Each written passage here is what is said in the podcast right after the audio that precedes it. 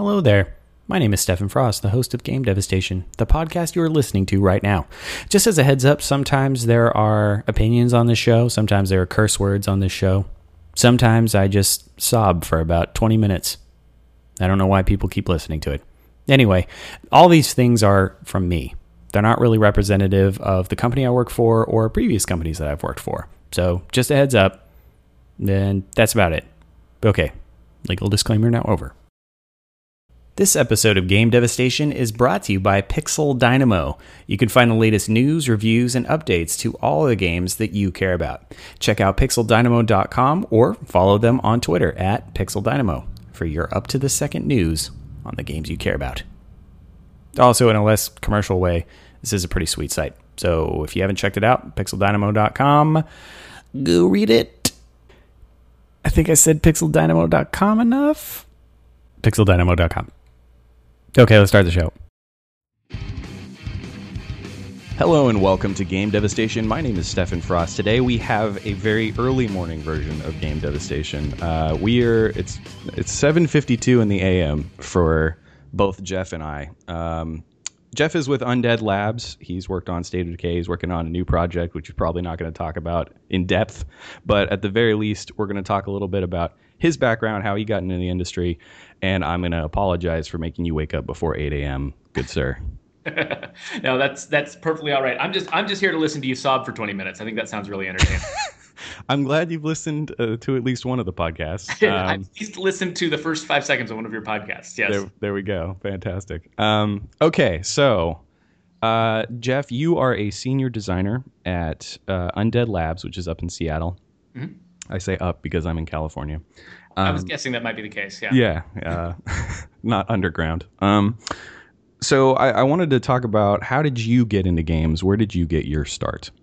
Uh, well, my um, my dad was actually a, a, game critic uh, as I was growing up, and so we had this sort of deal. He he didn't have a whole lot of time to actually play all the games that he was supposed to play, but there was a steady stream of games that were coming into the house all the time, and uh, and so my job was to grab all of those games that he would stack by the by the door when they were mailed to us, uh, and play all of them and then sit him down for for a couple of hours one night and explain what was good and bad about all of the games. Uh, and then he would go and write his his his column uh, based on based on the experience we had. Now it wouldn't all be based on my impressions, of course. He'd be he'd be drawing a lot of his own conclusions, sometimes surprising conclusions from from my experience. But that was sort of I mean I was doing that at like you know 11 years old. And so I, I, I spent my my life thinking critically about games and and, and you know th- you know not just sort of sitting back and being entertained by them but but sort of I was kind of forced into this mode where when I was playing a game I was wondering what it was you know what was it doing what was it doing differently from other games? What was it you know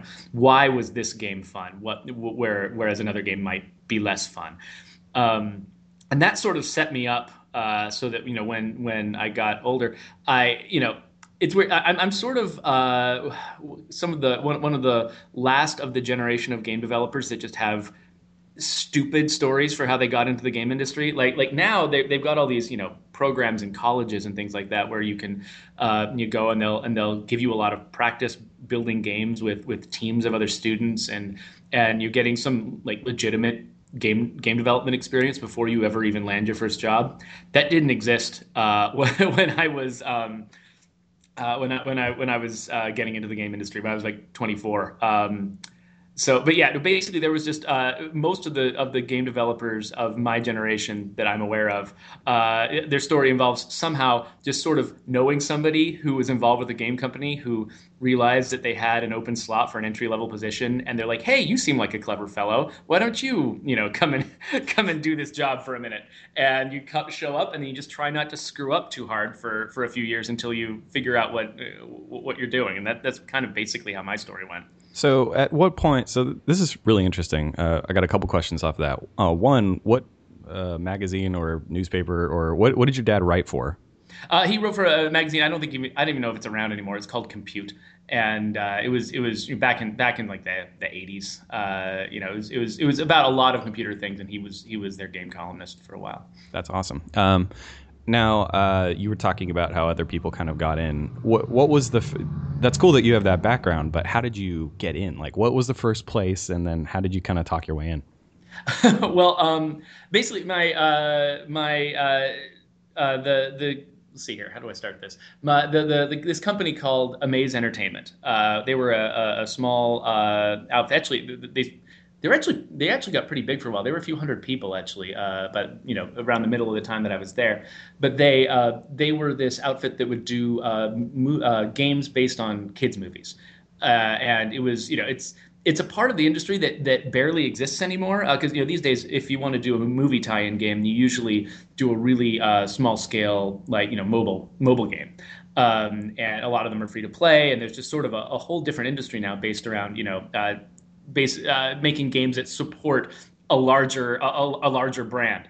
Um, but back then, you know, we didn't have these, you know, like you know, phone games were were like you know Snake on your on your Nokia, and and that wasn't really part of the industry. So you know when when when a, a, big movie company you know wanted to to do a game to tie in with their with their franchise, they would they would contract somebody like Amaze to do it, and uh, and so it, it, was an interesting part of the industry because you know the budgets were very low. Most of the budget, you know, was was really just about uh, you know the, the publisher buying the prop buying buying the license to the property, and so most of the budget just went into the deal making. Very little of it went into the game development, and so it was very a very scrappy sort of sort of operation uh, where you know we had to make do with with with very little resources to try to make games that would still be on the shelves next to you know the big the big budget stuff. Um, which was uh, uh, kind of a big challenge. But so so Amaze was interested um, in in a property that my that my dad was associated with, and he realized that he hadn't actually played a new game since 1991, and so. Um, when they were going to, you know, be talking to him about their plans, he sent me to represent him, uh, and so I, so I went, uh, so I went down there to sort of just represent him in, a, in, in kind of a deal making capacity. Uh, but I spent ended up spending two two days telling them how I would make you know how I would make these games. Uh, and so at the end of it, uh, they they hired me to you know to to write proposals for them and things like that. And then back then they didn't have the idea of a of a flexible workforce. Like you wouldn't just hire contractors for short periods of time and to try people out. You just hire people. And so I just you know once I was done with the first couple jobs they gave me, they're like, oh well, we've got this guy. Um, why don't you design this game? And and just sort of kept giving me responsibilities. And and I was lucky because I mean when I look back then, I mean, I, I really was just not a very good game designer back then. Uh, I was I, I didn't know what I was doing. Nobody really knows what they're doing when they first get started. But I was just I was just lucky enough that there was always some disaster going on at the company that was bigger than the one that I was responsible for. Uh, and so each each year, you know, my disaster would kind of fly under the radar until eventually I, I got enough experience to, to to to do it for reals. okay, that's awesome. Um, so uh, you were talking about Amaze and mobile games, and I, I was l- looking at your resume last night, and mm-hmm. effectively mm-hmm. you've got mobile experience, you've got PC experience, you've got console experience. What are the major differences when you start to think about game design for those things? Like if you're if you're thinking about a mobile game versus a PC game versus a console game, how do you start? Uh, well, I mean, I usually usually I'm starting from something besides the, besides the platform. I mean, usually, especially with when, back when I was doing licensed games, um, uh, a, a, ton of it was was just about you know trying to thinking about you know why why do people go like I don't know like uh, like taking a movie for example. You know why why do people go to this movie? What what's the experience they're hoping to get out of it? What's the sort of the vicarious experience they want to have watching these characters? In this movie. Is there a way that i can boil down that, that boil that experience down to like you know to what really matters about it and then make sure that the game is delivering that? Uh, that's that really for me is the most important thing. Even with you know state of decay which is an original property uh, it's also I mean, it's original technically, but it's also heavily inspired by an entire genre of, of you know zombie fiction, zombie movies. Zombie, you know, there, there's a lot of expectations uh, for for a, for a game that's about this subject matter and and and a lot of what makes State of Decay interesting for people, I think, is the fact that they've already thought of this scenario. You know, they've they've been out, you know, they've watched zombie movies and they've imagined, okay, what if zombies were real? What what would I do? You know, how would I live? I mean, there's the moment when the zombie attacks you, and that's interesting to wonder. You know, what what is it like to, to have to fight off a zombie? But I think the bigger question in a lot of people's minds is how you know how would i live for a year for two years for three years in a world that is you know that's full of zombies and where the infrastructure that my whole life is built on has gone away and i have to try to replace it somehow um, you know those kinds of questions are are pretty present in people's minds. And State of Decay, like the whole point of that game, is to give people a way to answer a lot of those questions. You know, is to and, and so kind of no matter what game you're building, there's some uh, at, le- at, least at least when it comes to, to games that are that are sort of grounded in uh, in, in some sort of something like reality or something like you know some uh, representation of reality because uh, there's purely abstract games which kind of work pretty differently. But uh, games that are grounded in reality uh, you you usually are going after something like that. There's some particular feeling or experience that somebody has that somebody sort of imagines and idolizes in their head and you're trying to give them a way to have that experience, um, you know, in, in, in something that that tries to approach their their real life. Uh, and so, yeah, so that's where that's where I usually start. Uh, but then, um, but you actually asked me something else. You asked me about uh, platforms. Well, uh, so, so, I should I should get to your question at some point. Yeah. Well, what's interesting is uh, at Blizzard we we say what is the player fantasy, which is what you're talking about effectively. Like, what is the cool thing about you know being a Death Knight, or what is the cool thing about being in a zombie apocalypse, and kind of designing stuff based on that. Uh, but yeah, the the question was kind of about so after you design, okay, like zombie zombie Holocaust. What are the cool things about the zombie Holocaust? Now I have to make it on mobile platform. Yeah, it, the funny thing is that um, that one of the reasons that I was was hired by Undead Labs was because um, uh, my the job that I had at the time uh, when I first started talking to them, I was working at uh, at a mobile company, and um, I had this idea that had been knocking around in my head for a mobile game that was about you know zombies, uh, and it was well, it wasn't really about zombies. It was about communities and survival, and it was about you know, tell, uh, telling uh, procedural stories based on you know uh, crises and decisions that people were making, and uh, it was it, it, was a you know it was a really fascinating idea, and it was kind of it was for me it was I was really getting obsessed with it because it was you know one of for me one of my holy grails of game design is is procedural storytelling. Is finding the right way for for games to tell stories uh, that that other media could not tell you know that that because you know most other media i mean we've, we've spent eons and you know generations building up our skills as linear storytellers you know from like you know Gr- greek playwrights going back to like you know the epic of gilgamesh. Like we've been trying you know learning more and more and more about how you tell an effective linear non-interactive story for a really really long time. And, and people have gotten super super good at it. Um, but the interactive stories that you tell uh, with with video games it's it's it's kind of a new beast. I mean, people people have done interactive stories, things like you know like improv or whatever, have a strong interactive element to them. But video games, it's you know it's like you're making you're making a machine that can have an, that can tell an interactive story with a player. And, and, so, so usually, traditionally, games will will rely on a lot of methods that have been developed over you know over millennia uh, to tell linear stories. But we're still just barely starting to crack into this this this problem of what's the unique way that games can tell stories that other media can't. So, so this this uh, idea that I was developing about about you know zombies for mobile was uh, you know it, it, was it was sort of filling up my brain and, and, and I was I was really interested in it. But I couldn't see the current company that I was working at you know at the time uh, developing it. It didn't have really super strong free to play hooks. In fact if I put uh, when, when I came up with with how it would work as a free to play game which was what you know the company I was working for that, that was what they did uh, when when I thought about how that would work, uh, it actually the game got really sadistic and mean and terrible, and I was like, oh, this isn't this isn't working. Um, and so, but then uh, I went to a PAX, went to PAX like you know I think it was like PAX 2012, um, and I saw this booth where there were there was this scrappy developer that I'd never heard of called Undead Labs that was making this game that was exactly the game that I wanted to make, except it was the console version uh, instead of the mobile version and so there was there were some some big differences there. You know, the the mobile game that I was thinking of, um, it didn't have an action element. It was all about um, it, it, was about just make you know you were presented with simple choices and you would make those choices. Uh, sometimes there would be time pressure. Uh, but it was all about you know sort of presenting things to the player on a screen, letting them make choices about it, and let it, and having them play out. Um, it was all about you know, being able to do do things in very short bursts. Uh, you know, with, just all of the events were kind of separated from each other, and you could stop anytime, and there you know, and there wouldn't be any uh, reason why you had to play for a solid hour. Uh, you know, and so the, the, structure of the game was very built around sort of the circumstances of a mobile player.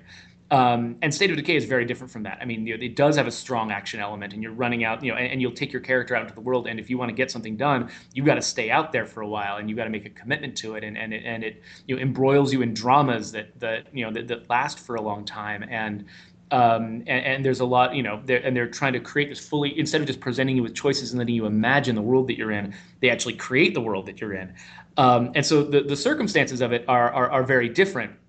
Uh, but at its core, it was pretty much exactly the game that I wanted to make. And and and I think that you know when when when you spend a lot of time with games, you know, analyzing games, you start thinking of games less in terms of the superficial elements that that sort of make them fit into fit into somebody's hands in a different way, making them you know fit onto a different screen, um, and and you start thinking of them of them in terms of those those core fundamentals. And so when I saw that game at PAX, I was like, holy crap! Someone is actually making the game that I want to make how can it please how can i meet these people how can i you know so i started just talking their ears off and uh, over the course of the next year we got to know each other and, and when they had an opening on their design team they they you know invited me to, to come on that's awesome.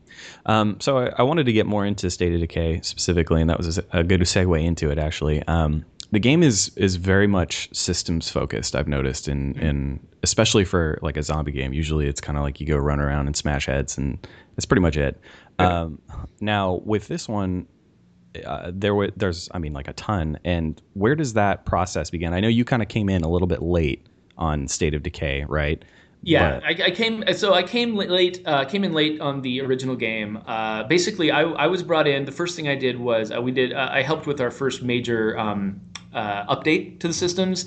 I worked on the PC version, I and then I was the lead designer on both of the expansion packs. So I, I got deeply enmeshed in the game, even though I wasn't I wasn't the one you know uh, any of the ones who who developed it initially. Um, but but yeah, it's it's it's inter- but you know right now you know I'm working on you know other other secret projects that are, that are going through a similar process. Um, and and you know it, it does it does kind of uh, when you when you want to let me think about this because yeah, because when, when you want to come up with a, with a very systems driven game, I mean, for for me, uh, a lot of the time, uh, the, what what you really want to hmm, you want to answer the question. You know what? Where is where is the game in this? Uh, when you're like, for instance, if you look at if you look at zombie movies and things like that. I mean, there's there's a lot of different games in zombie movies. There's the, there's the sort of the action game of, of trying to you know trying to nail headshots and trying to fight zombies off you. Um, and then there's sort of the long game, the the, the strategy game of, of trying to figure out you know how you're going to survive, and and and I think you know like you, you like you know you and you were mentioning you know that, that at Blizzard you talk about you know what's the player fantasy, um, uh, it's it's it's very easy to to sort of um, what, what, what am I trying to say? Like there there are a lot of games out there that that that are mo- that are most that are pretty much movies with a with a mechanic that that sort of allows you to progress the story. Um, and and there, and there is nothing wrong with making a game like that. I, I should I, I, should absolutely say like I lo- some of my favorite games are are that style of game. Like uh, say The Last of Us, for instance, one of my favorite games of all time. Right. Um, some some of the you know some of the best uh, linear storytelling, some of the some of the the best production values, the best. I mean, just one of the best experiences I've ever had in a game was with The Last of Us.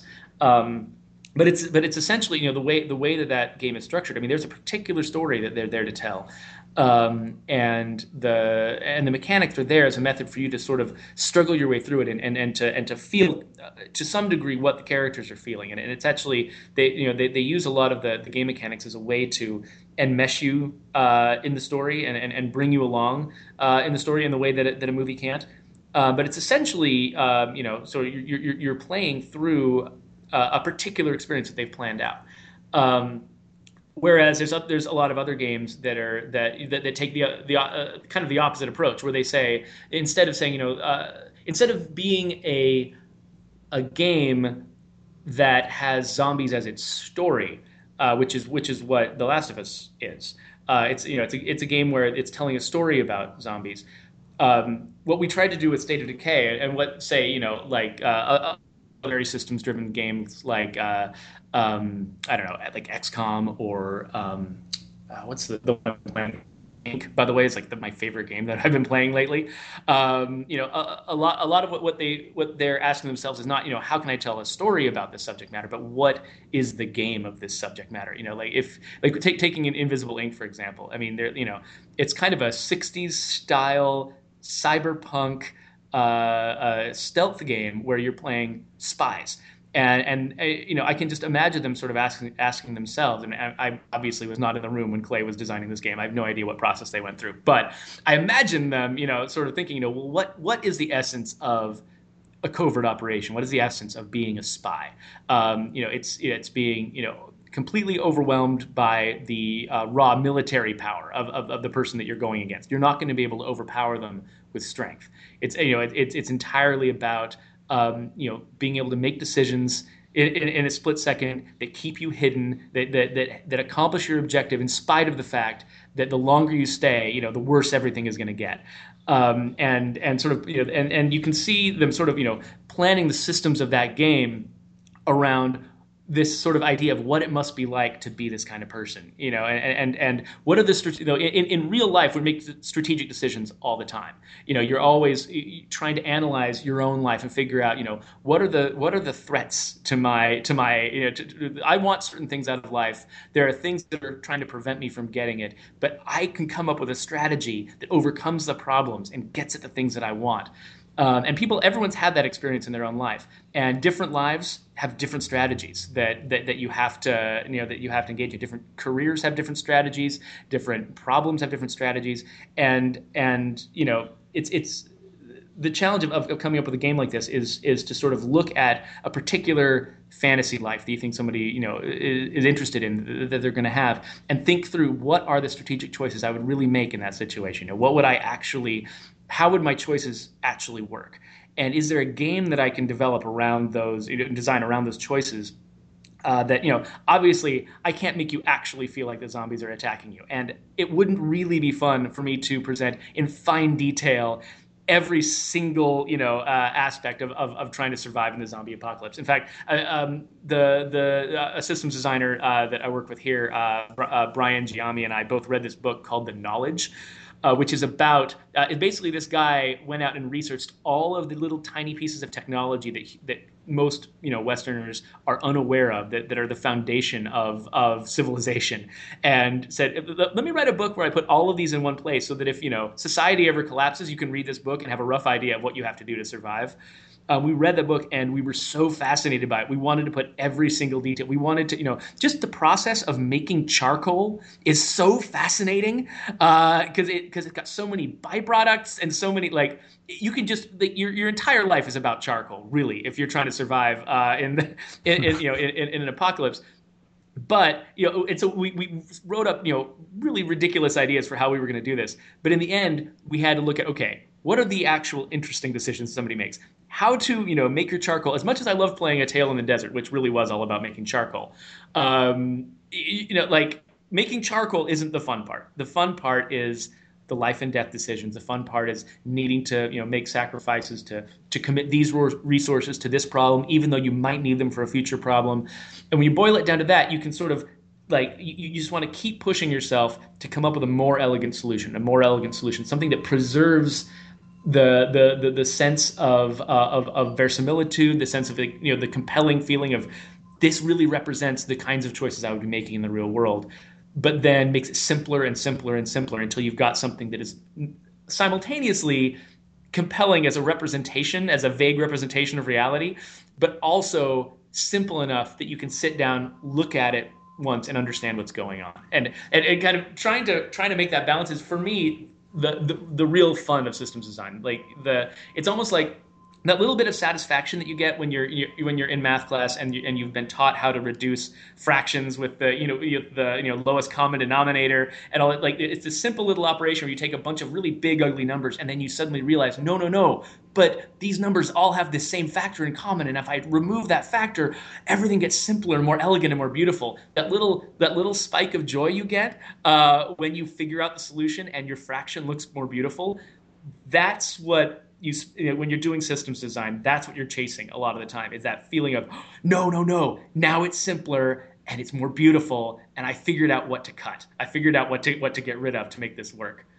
So i want to give you credit for two things. Um, one answering my next question in that question uh, and two is using verisimilitude in a sentence so well done and, and, and, three so so I, I i should say that one of the other achievements that that i've uh, made in my life is is being able to to, to talk endlessly without letting anyone else get a, turn, uh, uh, a word in edgewise. This is actually this is one of the you know if you're if you're talking about some of the challenges of game development, I think the the biggest challenge uh, that a lot of people face isn't necessarily you know game design and, and, and, the technical challenges that you face or the creative challenges that you face. A lot of times it's it's the social challenges. Uh, like i mean for me and actually uh, brian the, the designer i was talking about uh, the two of us actually kind of have a rule now. When both of us are in the same room and, and, and we're in a meeting we have to stop periodically and say okay what did everyone else want to say during the past 20 minutes when Brian and I were just going back and forth, being the only ones who were talking? Uh, what did everyone else want to say during that time? And like getting everyone else to talk because we both are just these these rapid fire chatterboxes. I feel bad for anyone who's listening to this podcast at like 1.5 times speed because I might be incomprehensible. Um, well, see, I think it, it works yeah. well for this kind of podcast, though, because the, the whole point is me asking you questions and then you having interesting answers. So that works out really well. There are a lot of people, and I'm not kidding, that I invite on the show and they're like, sorry if I talked a lot. I'm like, that's kind of the point. that's good. Uh, if I'm the one talking a lot, that's not a good thing. I'm supposed to be interviewing. So, um, okay, well, that, that, that, that, works for me. If this is a place where I, we, we, you know, this is this is probably the, the the the sort of safe space that I would be looking for. Is a place where I can talk freely and no one feels bad about it. There you go, man. This is that is the whole point. So, absolutely, talk your heart out. Um, yeah. So my, my question that you answered was actually how much do does the theme of the game affect the systems? And I think you answered that pretty much already because it's yeah. If if, if if they aren't the heart of the systems and you're doing something wrong, you know. Right. Yeah, absolutely. Uh, okay, so then my next question for you, good sir, uh, is somewhat related to what you're talking about. There there are a myriad of zombie games out in the world, right? State of Decay did did pretty damn well um, for the freshman effort of Undead Labs, and so. Uh, I wanted to ask, like, what is what is different about State of Decay that made it good, and then what continues to make it better with the new systems that you guys kind of included or added into it? Well, I, I think that the um, uh, the thing that you know, and, and, I can't take credit for this because even though I was sort of thinking of something on my own off to the side uh, at the same time as these guys, I didn't come up with you know the original State of Decay. But I think the thing that that they hit on the, you know, the, the, the, folks who really did come up with the with the original idea, which was um, uh, uh, Brant Fitzgerald and and uh, and uh, uh, you know Doug, our, our art director. Those guys, there there were a couple of artists who were you know they were working at um, at why can't I think of the name of the company that made Guild Wars? ArenaNet, yeah yeah. Anyway, uh, ArenaNet. Yeah, they're working at ArenaNet, and they had this idea. You know, so so I they, they get full credit for, for coming up with, with, with the idea of state of decay. But what the um you know what the uh, the group the big inspiration I think that makes state of decay. Uh, uh, you know, stand out is is the fact that it, that they they sort of figured out what was actually interesting about zombie movies because you know because because uh, you know zombies started out you know at, least you know in in their current incarnation in our culture they started out as as as a, as a film enemy right? I mean it's like night of the living dead uh, you know sources like that that's that's sort of uh, the foundation of it. And you know for a lot for a lot of folks, you know, they look at a zombie movie and they're like, "Oh, it's it's about the zombies. How scary can we make the zombies? Can we come up with you know, uh, you know, more situations in which zombies can be eating people and more you know like horrible ways that zombies can murder people?" And you know, and, and they'll think mostly in that direction. But uh, you know, the heart of a, of a good zombie movie is, you know, it's not really about the zombies. The zombies are a force of nature. The zombies are a background element. The zombies are just they're an excuse to put people in, uh, into dire circumstances. And the real uh, heart of a zombie story is really it, it's about the community. Um, you rarely see a zombie story that's about a single person trying to survive. I mean, now and then, it, you know, you do like you get things like um, uh, the. Uh, because it's early in the morning, I'm not going to think of the name of, of anything. Uh, I Am Legend, you know. So now and then you get uh, something like I Am Legend, or e- even I Am Legend, though, you know, it's got the dog. Will Smith's got the dog, and the story really is about him finding more people. You know and and it's it's kind of um it's not you know zombies are not enough to tell a story. You know the the what what these zombie stories are really about is taking people, usually uh, very different people, people who might not have even met each other in, in our normal society. You know, it's, it's basically taking the society that has sort of made our, our lives, our social lives, much easier by putting each of us in our own box and saying, okay, this is your job, this is who, how, who you are, this is the feelings you're supposed to have about everybody else, and these are the people you can ignore, and these are the people that you have to, you know, make nice with. Like we've all got these sort of rules in our lives that sort of govern how we act, and and, and so and we can kind of get into uh, into a comfortable rut where you know we know what to expect out of our lives and we know how we relate to everyone else and it's easy. Um, zombie movies take people from very different parts of society. They break all of those bonds of society. They break down that entire structure. The whole thing goes away lumps all these people together who normally would not even have to deal with each other and then and then puts them under extreme pressure. Threat of death any of them at any time could turn into a threat and and says, okay, now what do you do? You don't have any of those structures, any of those habits, any of those assumptions, all that stuff that culture has given you to, to, to, help make your lives easier and help make conflicts easier or just avoid conflicts altogether. Suddenly all of that is gone. What are you going to do? And it's it's a story of what those people do with each other, for each other, or to each other. That's really the heart of a, of, of, of a zombie story. And that was kind of, I think, the, the the the realization, the inspiration that made State of Decay uh, really special because you know the the most uh, I mean one of the reasons why zombies work so well in video games is that they're you know they have a very simple comprehensible AI. You know you don't have to try to make them smart. That's not the point. You try to make them follow rules and be predictable but be inexorable you know you can't you you you, you can't really destroy them and but you know what they're going to do and if you're smart you can figure out you know how to how to deal with them that's perfect for a video game um, but what's also perfect for a video game is stories about individuals. You know, like like like it's very it's much easier to to to sort of frame a game a game around one person who can act and everyone else just sort of follows a simple set of rules. Um, and so it, so you tend to see a lot of like sort of individualist kinds of stories, uh, you know, uh, among uh, you know about about zombies uh, in, in the video game world, or stories where you know what really matters is what this one person does. Um, and so I think you know one of the things that made State of Decay stand out is the fact that it didn't just sort of create a community as sort of the background, as sort of a story to, to, to add characters and give voices and and and, and you know uh, spin a spin a narrative, but it actually built the game around that community. Like the the the, the game isn't really about the zombie fighting, though that's an important undercurrent. Uh, and the, you know, the game isn't about the story of an, of an individual. In fact, there is no one individual that is your character in this game.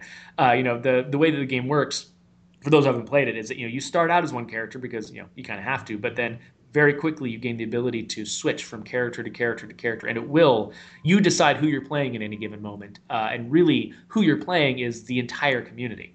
Um, and so the game is really about that community, and, and and and it's about those interpersonal conflicts, and it's about the strategic decisions that the community makes together about how they're going to survive in the apocalypse over the long term.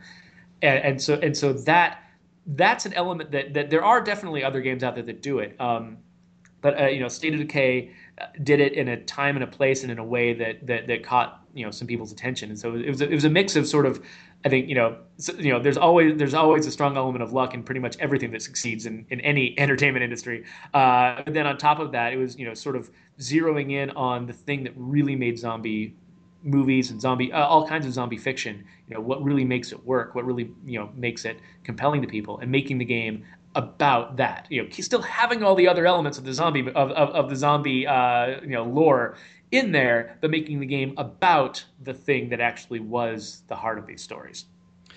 Uh, something else i wanted to talk about um, were was balancing. We talked a lot about systems and we talked a lot about all that stuff. How do you start the balancing process once you've kind of you're like okay i've got all the systems in they're there. How do i now find like what is the uh, correct balance of oh man i'm hungry and i need to get food and you know i need to get materials to build my fort and i need to get ammo for my gun. All those different things right? There's a balance that you need to strike there to have fun. What is that balance?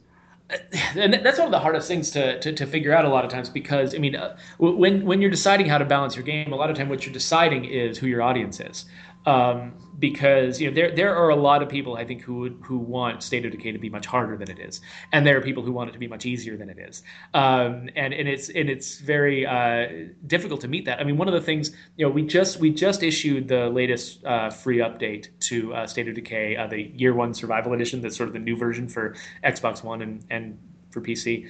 Um, the uh, we so we okay i need to back up a little bit because okay so we made the original state of decay. Then i was hired. Uh, so so my use of the word we there is completely spurious. Uh, and then i was hired and then we made breakdown which was our first expansion. So where, where the original game uh, was was centered around a particular story about a particular community that you still had a lot of control over what you did in that community but it still was it was about a particular story.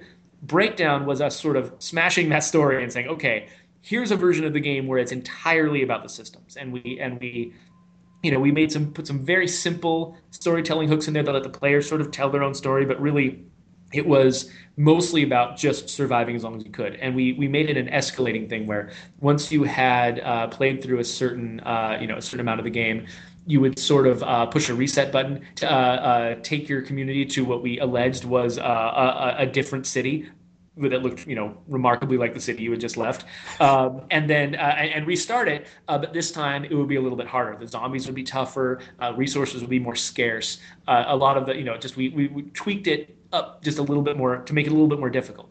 And we we added uh, 11 difficulty levels. It went you know went up, went up to 11, and uh, and then we were like, okay, this at the 11th difficulty level, none of us at the studio could survive. Like, okay, this is this is, I mean, actually, at level five, most of us couldn't survive. And so we're like, okay, so we'll take it twice as hard as that. We'll get up to level 11. This will be great. Everyone, you know, this is going to be awesome. Nobody's going to going to have any problem with this. No, we actually had people on Twitch that were we, we made it technically possible to get past level 11. It just wouldn't get any harder um, because we you know we couldn't afford to to test you know that many different levels. Um, but then there are people on, on on Twitch that that got up to level 99 uh, and, and we're like, where's the difficulty? You know, they were they were they felt betrayed that after they got past level eleven, it didn't get harder and harder and harder and harder. And they really wanted it to be harder. They wanted that kind of challenge. Whereas there were other people who, you know, even just with the original State of Decay, they're like, why is this so hard? I just want to tell a story about these people living in this town, and you keep killing my characters.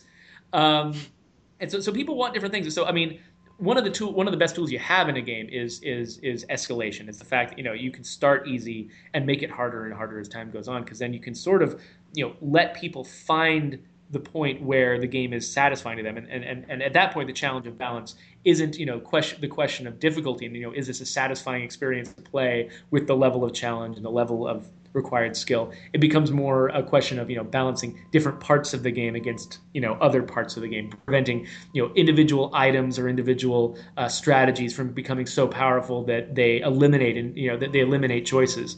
Um, and it becomes it becomes less about difficulty balancing. Uh, that's one thing that I really like actually about um, uh, Invisible, Inc is the fact that the difficulty of that game is scales very much based on um, how how stupid you are uh, as like in, in, the, in the terms of like you know you know those those uh, old like heist stories about you know somebody saying oh this will be my last job and then I'm getting out of the business. But you know they but that last job that they take the super risky job where they're just pushing it one step too far is the one that gets them pinched. Um, that attitude that is very much what Invisible Inc is about is you know because all you need to do in each level is find the exit. If you find the exit and get out you make it and it's fine. And usually that's pretty easy. But then you're looking at all of these safes that you could crack and you're looking at all of these other you know things that you could do and man i would be so much more powerful if i just went and cracked all of those safes and if i went and got all of those resources and if i went and you know stole all this equipment and so you end up over like every time that I've lost, uh, you know, that I've lost a game of Invisible Inc, it's because I overextended myself to go after something that I shouldn't have been going after. Uh, and so, that, but I, I'm determining my own difficulty balance there. I'm deciding that I want to play the hard version of the game, um, and, and and you know, I'm deciding that it's that that's how I, that's how I want to do it and so that, that makes you know yeah just sort of escalating difficulty one of the greatest tools because players can find their level and then stay at that level and you don't necessarily uh, that's that becomes that, that that leaves that frees you up a little bit to, to focus on other questions of balance that are often a little bit more arcane and a little bit more weird Sure. So uh, this is kind of more abstract question. Uh, maybe you've done this in previous games. Um, how do you find the core loop of a game, and how important is that to you to find the core loop of the game? So, so I mean, so defining the the, the term, uh, you know, core loop. Basically, it's it's sort of when when somebody is when somebody's playing a game, you you you you feel like uh, you know.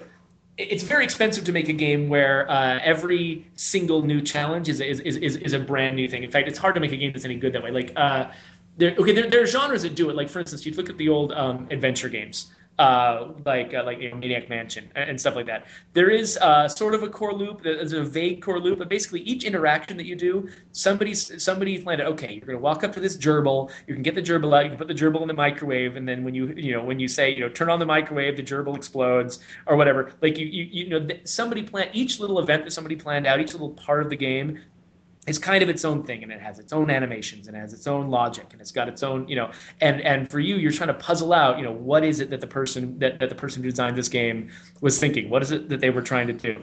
Um, but that, that that's a very expensive way to go because each little choice that a player can make each little experience they can have has to be individually crafted. It has to you know it has to be you know sort of handcrafted. Uh, so so so the amount of effort per minute of fun that the player can have uh, is very high and when you want to make a game that that somebody can play for a long time and that somebody can feel like they're getting really good at uh, over time, which is which is a really positive feeling. It's one of the one of the feelings that people are come to games for. Um, is, is is that sense of mastery? It's like, oh, I used to be bad at this, but look what I can do now. Um, you know, that means that you need to come up with something that, that can repeat, something that you know you make it once and then it's fun when the player does it again and again and again. Uh, and so not only does that sort of you know let you create a lot of entertainment through the you know the player iterating through a, a, similar experience again and again and still enjoying it, but it also gives the player that that sense of of, of accomplishment as they as they you know as up. So we call that the core loop, like the, that that that single experience that you can have again and again in a game uh, that sort of make is the foundation on which you build all of these specific experiences. So things like you know, you know, in, in, in God of War, it's like you know, enter a room, look at some bad guys, you uh, bounce around with them until you figure out how they how they fight, and then you use you know the moves that you've got to defeat them. Clear out the room, grab whatever uh, stuff might be available for you in that room, and move on to the next room. Um, or you know, in, in, Call of Duty, there's a very tight loop of Holy crap, there's an enemy. Uh, shoot him, shoot him. Oh, okay, I lived. Oh crap, another enemy. Shoot him. Oh, I died. Oh, there's another enemy. Shoot him. I lived. You know, and and uh, and that's that, that's a really exciting, very tight core loop that you're sort of you know having again and again. Um, but really, I mean, but but games, you know, games are actually made of a lot of sort of concentric loops because you know you've got that loop with Call of Duty, but then you've also also got the larger loop of okay, I played through a game, I got some experience, I leveled up. Oh, I've just unlocked a new gun. I should check out that gun. I should level up that gun. Um, and there's all these different sort of experience loops going on at the same time, so that at any one moment you're probably near the end of one of those loops, and you're about to hit the point where you get the positive feedback for having succeeded at something, and are going to go back to the beginning. But even while that one loop that you're on is resetting and going back going back around again there's another loop that's almost about to end. I think that's one of the brilliant things about call of duty uh, that the call of duty 4 came up with for shooters is the idea that it's is you can have more than just that one loop of live live live try to kill someone try to kill someone. Oh yes you did it. Oh no you failed. Go back try again. That loop is really exciting and really satisfying but by adding those additional concentric you know loops where there's also the loop of trying to earn kill streaks and there's also the loop of you know of, of, of trying to unlock weapons and there's also the loop of, loop of trying to prestige over a very long period of time. You know all of these different loops they all kind of contribute to each other to to sort of keep the player just always on the cusp of, of achieving something that they're that they're proud of. Um, and so uh, so, so the way that I think about loops, like you, you come up with the core loop of the game, you got you have to make sure there's sort of this base on this foundation that you're building on, you know. And with you know with with state of decay, it's basically you know you you uh, you recognize some need that you have at your at your base. You go out into the world and you and you sort of survey and you look around and you try to find a way to satisfy that need. You you usually have to you know overcome some some some challenge out there. Usually fight some zombies uh, to to to get what it is you need out there, and then you've got to get home in one piece, get home alive, uh, and then when you do, you satisfy the need that you had, and you you uh, you either you know fix a problem or you build something that that you know, that feels like an accomplishment, and you get you know this feeling of yes, I did it, all right, and then you see another need, or you you, you or you, you have another ambition, and you want to go out again. Um, that's sort of the that's the um, that's the, the core loop, but you know, a lot of what makes that that compelling is, is the way we support it with additional loops. You know, things like, well, I'm also leveling up a character. So over, you know, this one character, I might take him out, you know, uh, not just one time, but you know, take him out dozens of times, and over that period of time, that character gets better and better. And there, this there's this nice you know experience of of of you know leveling him up, choosing new skills, uh, watching them you know this character go go from being uh, just you know your your typical everyday person to being a to being a zombie apocalypse survivor. And you know there's and there's just other uh, even much smaller loops of holy crap a zombie. Can i kill him? Yes i did you know that that, uh, that that are much tighter and so you get not just that sort of that that foundational loop but just all these other concentric loops and, and and what i think that's a big part of what makes a lot of you know people's favorite games this immensely you know grander, more satisfying experience than than maybe a game that they might pick up, try out, think, oh, that was fun, but they never come back to again. I think a lot of it comes with sort of the the the how how how deep your your your your your um, layers of, of loops are in the game. Just the, the, number of, of different things that are that the player can be thinking about and working on and and and, and trying to trying to achieve. Another question I wanted to ask was about playtesting. Uh, yeah. how, how important is it maybe to you or to Undead Labs. I mean, however you want to answer this, but um, and what do you look for specifically when you play test something? Uh, we yeah we've been doing more and more play testing as time's gone on because it's it, it is it is just a really invaluable resource. Actually, one thing you know.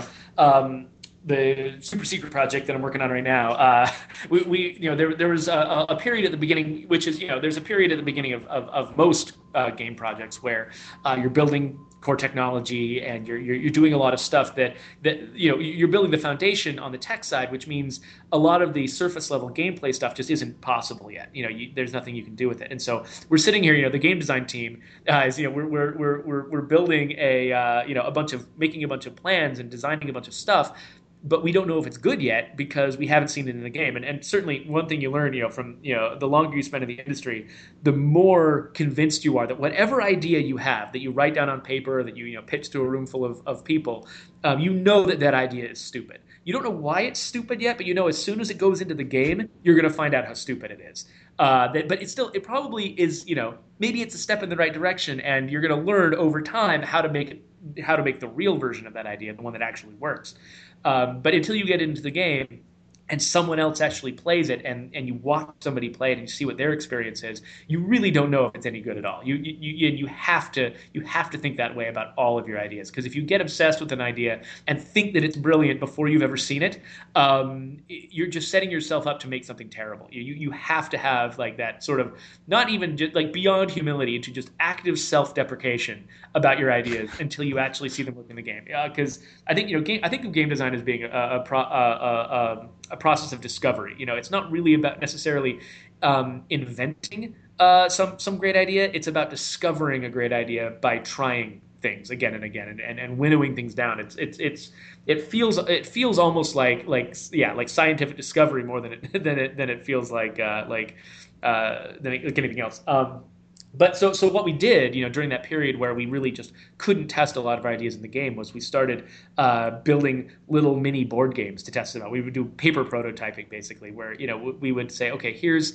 here's the idea for this system. Um, what if i made what if instead of ui on the screen and you know running a character out to have an adventure what if instead of that uh, i had little plastic cubes um, on graph paper, and uh, and somebody was trying to go out and collect these these cubes and bring them back, and then and I you know and I can give the play you know give the play testers a, a fantasy that okay well this cube represents this and this cube represents that. What you know, and, and let's let's play through this idea and see um, see how it works.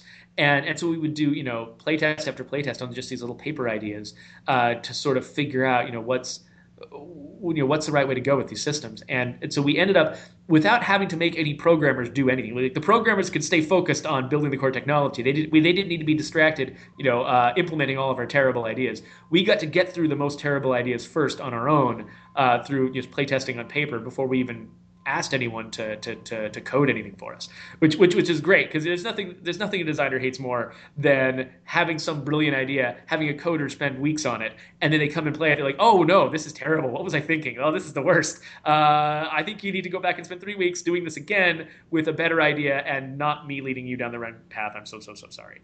Uh, and that's just a terrible experience to the point where you know some uh, annoying designers uh, just refuse to go through that experience and just push their own terrible ideas through uh, no matter what happens because uh, they can't face up to the fact that you know they have to apologize to everyone for getting something wrong. But be willing to publicly get things wrong and just show everyone what you what an idiot you are in public, I think actually one of the most valuable skills of a of a game designer because your best ideas are always going to be your ninth idea and so you, you you have to be able to find a graceful and and confident way to get there uh, you know if you really want if you really want the best idea to, to end up in the final in, in the final game yeah, I, I don't disagree. Um, one of the things I wanted to ask you, kind of based off of that, and you were talking about, you know, what a designer needs and all that fun stuff. Can you define to me what what does a lead designer do, in your opinion?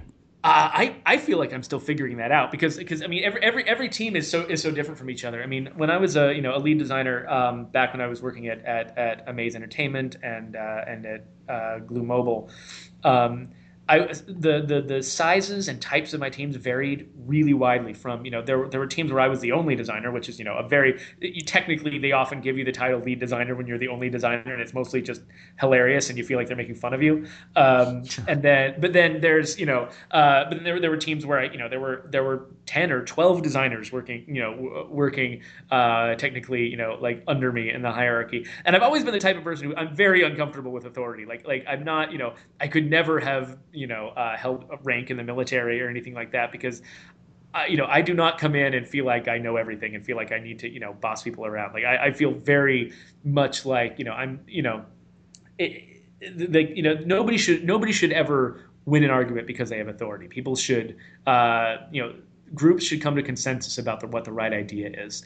And and so for me it's like I, I very much see my role as being you know uh, not the one who has to have all the best ideas and not the one who has to come in and make everybody do things. I feel like my role should is much more about being a facilitator to try to catch problems you know, you know find all the ways that you know find all, find all of the best ideas out there on the team bring them together, figure out how they fit together, and you know the best way to, to, to fit them together, and make them agree with each other, make them work together, and then you know and, and sort of. Um, and then catch the problems as, as, you're going on. It's, it's it's much more of a. It's just about having uh, having a perspective on the game that that that that sort of helps inform a lot of the ground level decisions that people are making, and it's way less about authority uh, uh, for me.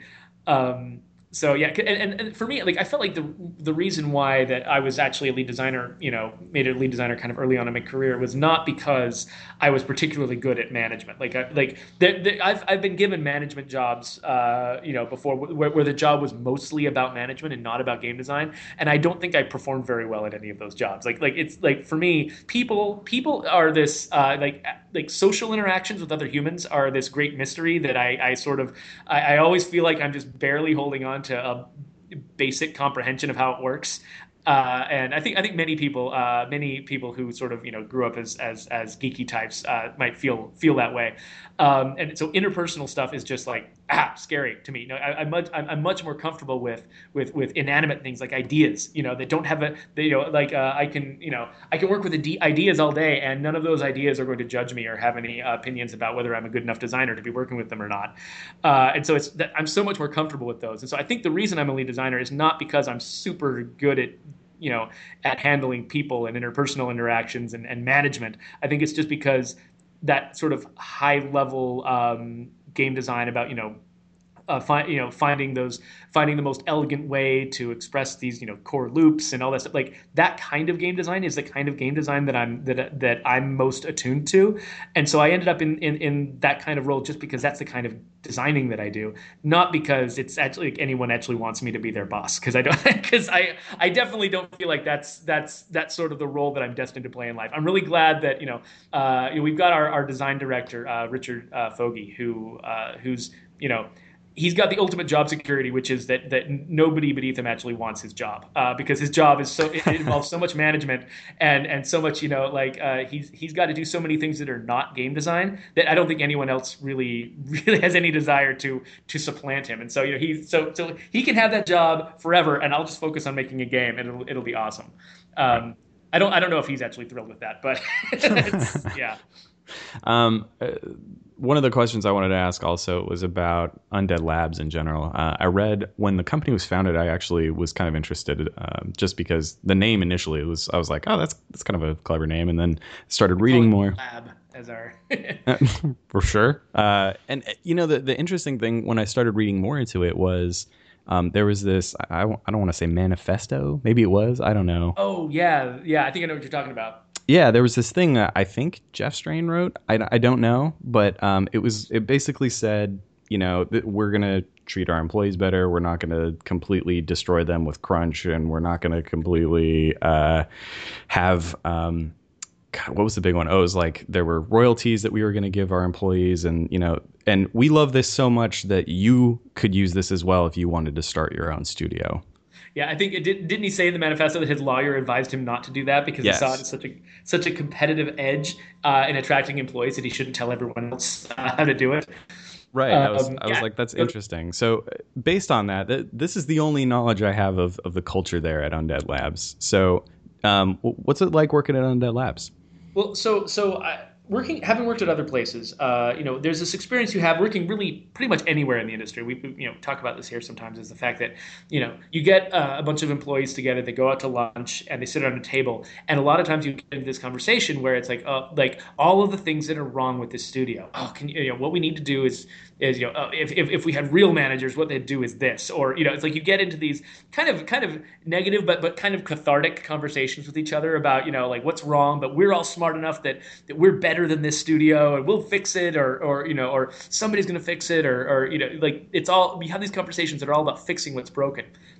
The funny thing about undead labs is you know in my experience when you ha- when you go out to lunch and you start having a conversation about how the studio works, it's not about how we want to fix it. It's all about how we're all kind of flabbergasted and waiting for the other shoe to drop. Like, okay, the studio can actually work this well and be this good, can it?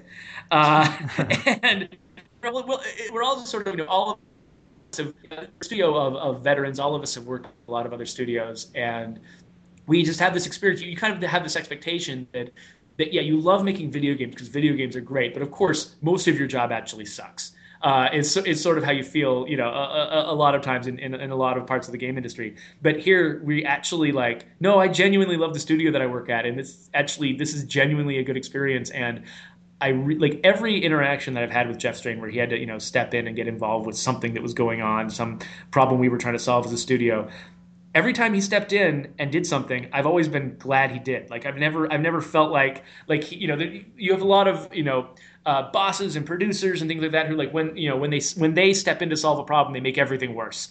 And uh, I've had that type before, but um, but with Jeff, it's like you know he really knows what he's doing. I think one of the, one of the strengths of the studio is actually just the fact that the fact it, it, it, we benefit a lot from the fact that Jeff knows what he's doing because you know he's managing us directly and you know and we, we get to benefit from that.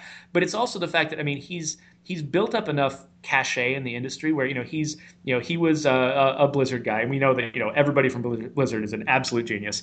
Um, and then we've got and, uh, and, but, and but then he comes out of that and he um, uh, and he founds ArenaNet which succeeds, you know, uh, you know, fantastically. Then he leaves ArenaNet, and uh, you know, and he spends some time at, at NCSoft, and then he comes over here and he makes Undead Labs, which is also successful.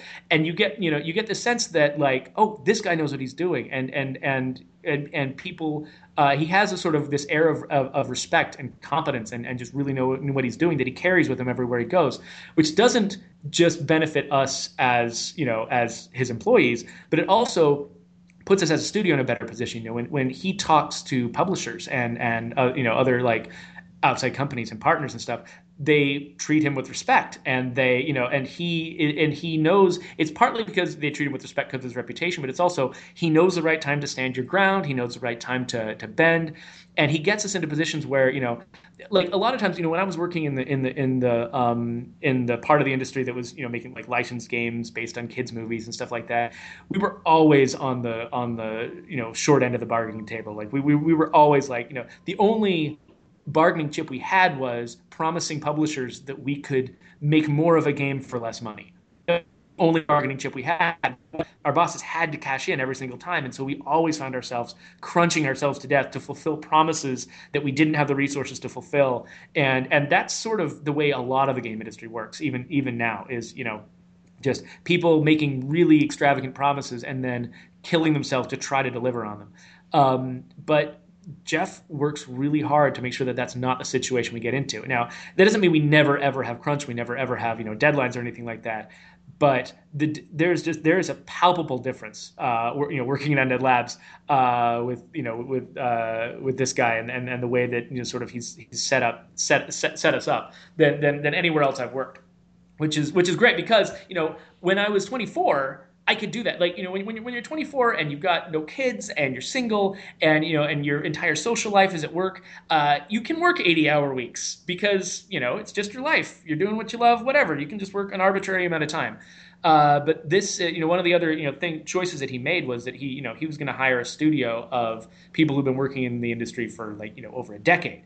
Um, and when you are hiring people like that, you're not hiring these, you know, twenty uh, somethings who have, you know, who who have nothing better to do basically than work all the time.